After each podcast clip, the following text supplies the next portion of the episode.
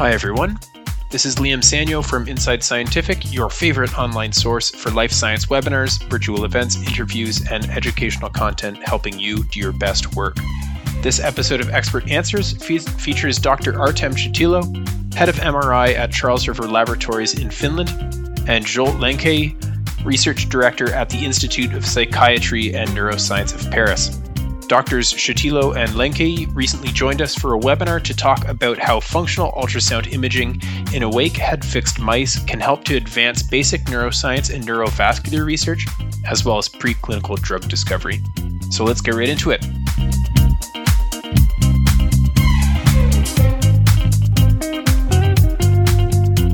And actually, I'm going to ask you to cover this, Zsolt. What is measured exactly by functional ultrasound? Okay, so in this implementation that I was showing, uh, functional ultrasound measures directly the quantity of red blood cells any given voxel.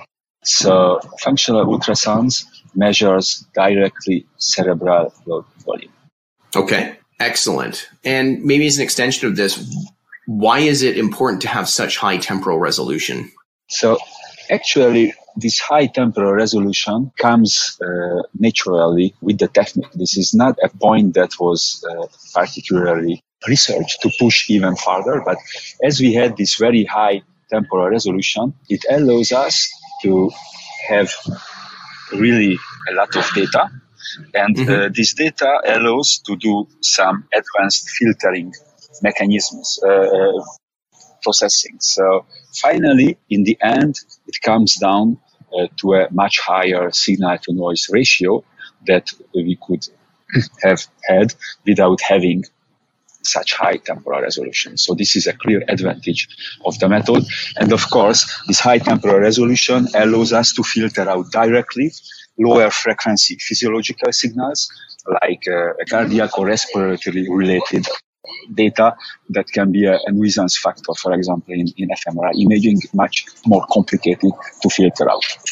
Sorry for that. So I'm, I'm finished. No, that's an excellent answer. Thank you. I'm sure that covers it. Next question here. How long does it take to make a reliable measurement? And it's, I think in this context, we want you to comment on both the setup of the mobile home cage as well as um, the fun- functional ultrasound procedure itself. Artem, could you perhaps uh, take the lead on this one first?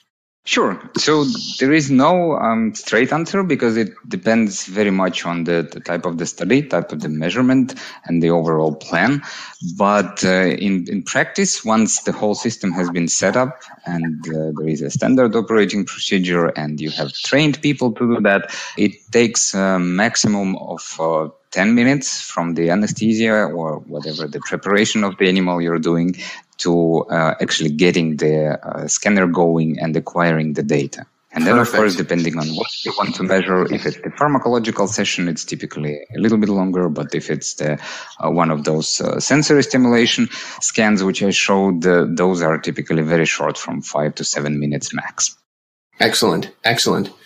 And Zsolt in the applications, you know, you're running in your lab or through your experience, in your opinion, or in your again in your experience, how long does it take to make a reliable measurement? Yeah, so in order to have a reliable functional connectivity data, you need a couple of minutes, up to 10 minutes continuous recording. So as you have seen in the scopolamine paper, uh, we used uh, several successive 10 minutes periods and uh, this experiment, for example, would last for uh, uh, typically uh, around one hour. So for us, a typical pharmacological experiment uh, is in the one hour range. Sensory stimulation, as Artem said, can be much uh, quicker. So, or typical visceral stimulation protocol during our stimula- typical visceral stimulation protocol, we are stimulating the whiskers for 30 seconds. Then we wait uh, 60 seconds. Then we do it again and we do it 10 times. And from each uh, stimulation period, we typically get significantly uh, higher blood flow in the barrel mm-hmm. cortex. So then it depends how how much uh, uh, data you need, but as Artem uh, told, typical sensory stimulation protocols can be quite fast. You can start imaging just after minutes after setting up uh, the system, and you see the data almost uh, uh real time uh, on the screen. So, so this is something which is very, which is very straightforward and, and rapid. Fantastic. Those are great insights.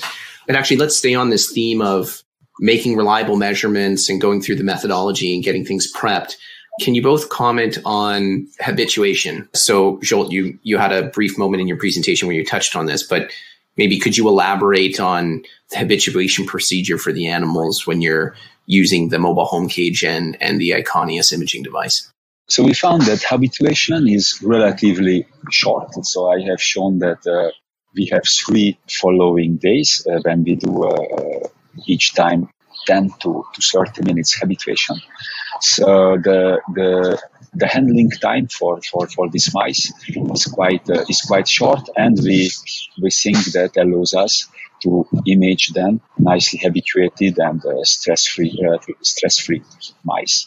So compared to other head fixed systems, I consider it as a quite short habituation protocol. Of course, it needs some regularity. It's uh, it's it's better to, to to handle the mice the same time of the day when you you will do the experiment. Of course, it's better if the same person handles and uh, habituates the animals that use the experiment. So, but but these are just classical classical behavior uh, methods.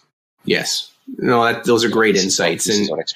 Yeah, that's fantastic. Um, Artem, what about you? Uh, just anything to add there about habituation and Sure. Well, we are using a little bit more extensive uh, habituation paradigm. So, in our license and procedures, we are allowing our animals to recover from the head plate implantation surgery for about a week.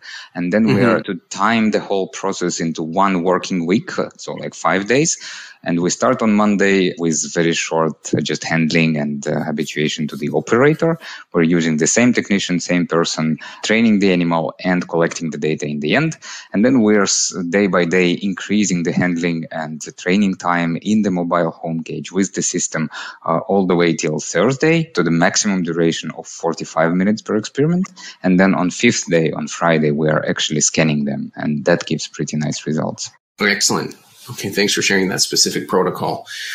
Let's shift gears here. Here's a great question about ultimately deciding on the appropriate device or method to support FUS imaging. So, for each of you, and maybe I'll start with you, Artem, why was it that the mobile home cage was maybe the appropriate device to use instead of an alternative solution, such as an airlifted ball, a treadmill, or a disc? I mean, for in your case, what made this the right partner to uh, for for FUS imaging? Right. So we found that uh, th- those major advantages that uh, mobile home cage offers are those, uh, well, first, compact size, the ability to do training in a separate cage, uh, having two of them, similarly training animals in one and then measuring them another. It allows you this uh, parallel kind of processes, which accelerates the whole, the whole study. And then, of course, uh, the uh, freedom of movement and the uh, openness and the possibility to combine with other devices such as stimulation or, or tracking feature. Those, those make it uh, pretty much the main choice for us.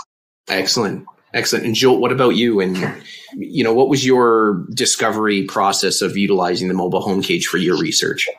Yeah, actually, I would just add, I completely agree with Artem on that. I would just add maybe two additional point to that. So as compared to the airlifted ball uh, method, so I I really think that mice are feeling themselves much more comfortable in a dark box where they can touch the, the side of the box, the wall.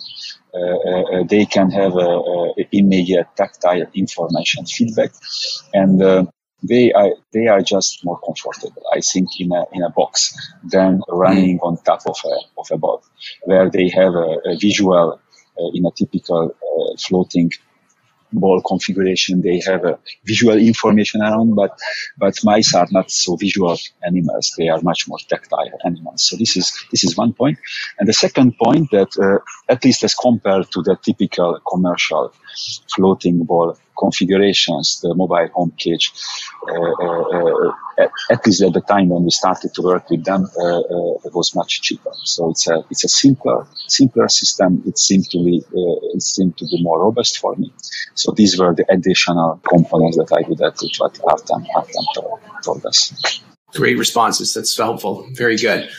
Uh, okay, another question here. Um, and Artem, I'm going to ask you to take this one because you brought up stimulation protocols actually just when we were addressing that last question. So, what types of stimulation can be used with functional ultrasound imaging? Yep. So, as I mentioned, uh, we started with the sort of standard set that has been used also in our labs in functional MRI setting. So it's mm-hmm. the sensory stimulation of uh, any available body part of the animal.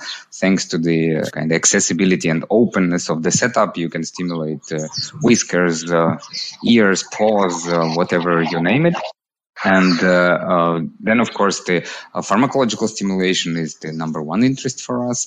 And then, of course, it just comes down to your creativity and ability to manufacture those additional stimulation devices, such as guided lights for the visual stimulation, or let's say thermal stimulation with lasers. It's almost non, not not limited by by the features of the system itself. Excellent, thank you. Great answer. Another one here is FUS limited to 2D or can you image in 3D as well? Maybe this would be a good question for you, Zsolt. In most current papers of FUS, it's a, it's a 2D method by using a linear uh, array and imaging at any single time one slice of the brain. Uh, recent technical development opened uh, other dimensions now for FUS. So you can have basically two technical approaches to do 3D FUS imaging. So either you move uh, this uh, linear probe by a motorized setup, for example, or you turn to make a tomography like images, or you are using a matrix array, a two-dimensional matrix array that registers, acquires at any given moment three full 3D volumes of the brain. And uh, this was published last year by uh, Mickael Tanter's team in a very uh, nice uh, Nature Methods paper. So both methods have advantage, the advantages and disadvantages. I wouldn't go really into the details uh, uh, that we that we detail a bit in, in, in a recent Iconeus newsletter. I would just would say that uh, currently the matrix approach is much less sensitive than the linear array. So currently our preferred uh, uh, setup is the motorized uh, 2D probe. And uh, yeah, but in the in the in the future, probe technology is uh, is will develop, and snapshot 3D, 4D volume imaging will be clearly the future. Just in the very near in the next years, maybe it's better to use motorized linear arrays to obtain 3D data. Fantastic. This is a great answer. Thank you very much. Okay, I think we've got time for maybe one or two more questions. So let's, um, hopefully, this is a straightforward one to answer. Can these uh, measurements, these procedures that have been shared, be done in awake rats? Do either of you have experience working in awake rats? Artem, maybe Zsolt? I'll, or oh, Zsolt, uh, I'll ask you that. Maybe I will jump on, uh, jump yeah. in. Uh, sorry, sorry, Artem. I, I, I will start with that first, maybe. So our lab did not uh, did not do awake animals, but our colleagues in Paris did it. So actually, you can use it to detect uh, brain activation uh, and uh, uh, and perfusion in a freely moving rats, as it was uh, published by Ivan Cohen's lab very nicely. So it's it's it's fully possible, of course, to adapt FUS technology basically to any uh, awake uh, animal type. So uh, mice are quite small. So if and, and the signal to noise ratio in the brain, in the very small brain, is quite low. So I would say that if you can do it in mice, then you will be able to do it in most uh, typical preclinical models that are bigger than mice. That makes sense. Thanks for confirming that. And it is is pharmacological stimulation or compound dosing possible in the mobile home cage and awake animals? And I think the answer is yes, but Artem, maybe you can just take the lead on this one and and elaborate about your experience. Yes, the answer is definitely yes, but it is of course a little bit special procedure. Of course, while animal is is awake and behaving. You don't want to disturb or stress it out with the with any sort of uh, injections and this kind of rough handling that is sometimes required for the dosing. So what we have been exploring is the use of uh, vascular access ports.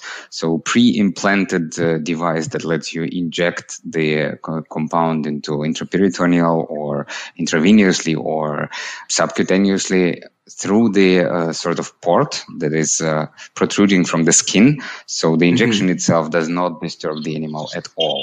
And when you are setting up the functional ultrasound management um, imaging session, it's possible to connect this kind of line so you don't even approach the animal with the syringe or injection device. And it can be done automatically through the infusion pump at pre-selected time point. Excellent. It, out of curiosity, do you also have any experience with implantable pumps or like osmotic devices uh, where they're preloaded with drugs and it's distributed through osmotic or process or a timed pump delivery as an implant? I'm assuming that oh, would yes. work just the same, but do you happen to have any experience with those? Oh yes, we do a lot of that kind of work, but mostly we are using uh, osmotic pumps for uh, more chronic, uh, regular delivery of, of some compounds over time.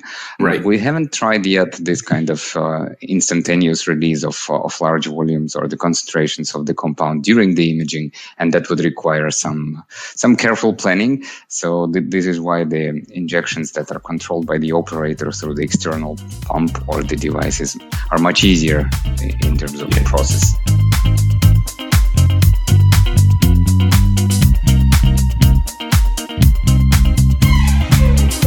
We hope you enjoyed this episode of Expert Answers and that you'll tune into future episodes where researchers just like you answer questions about their work and share science.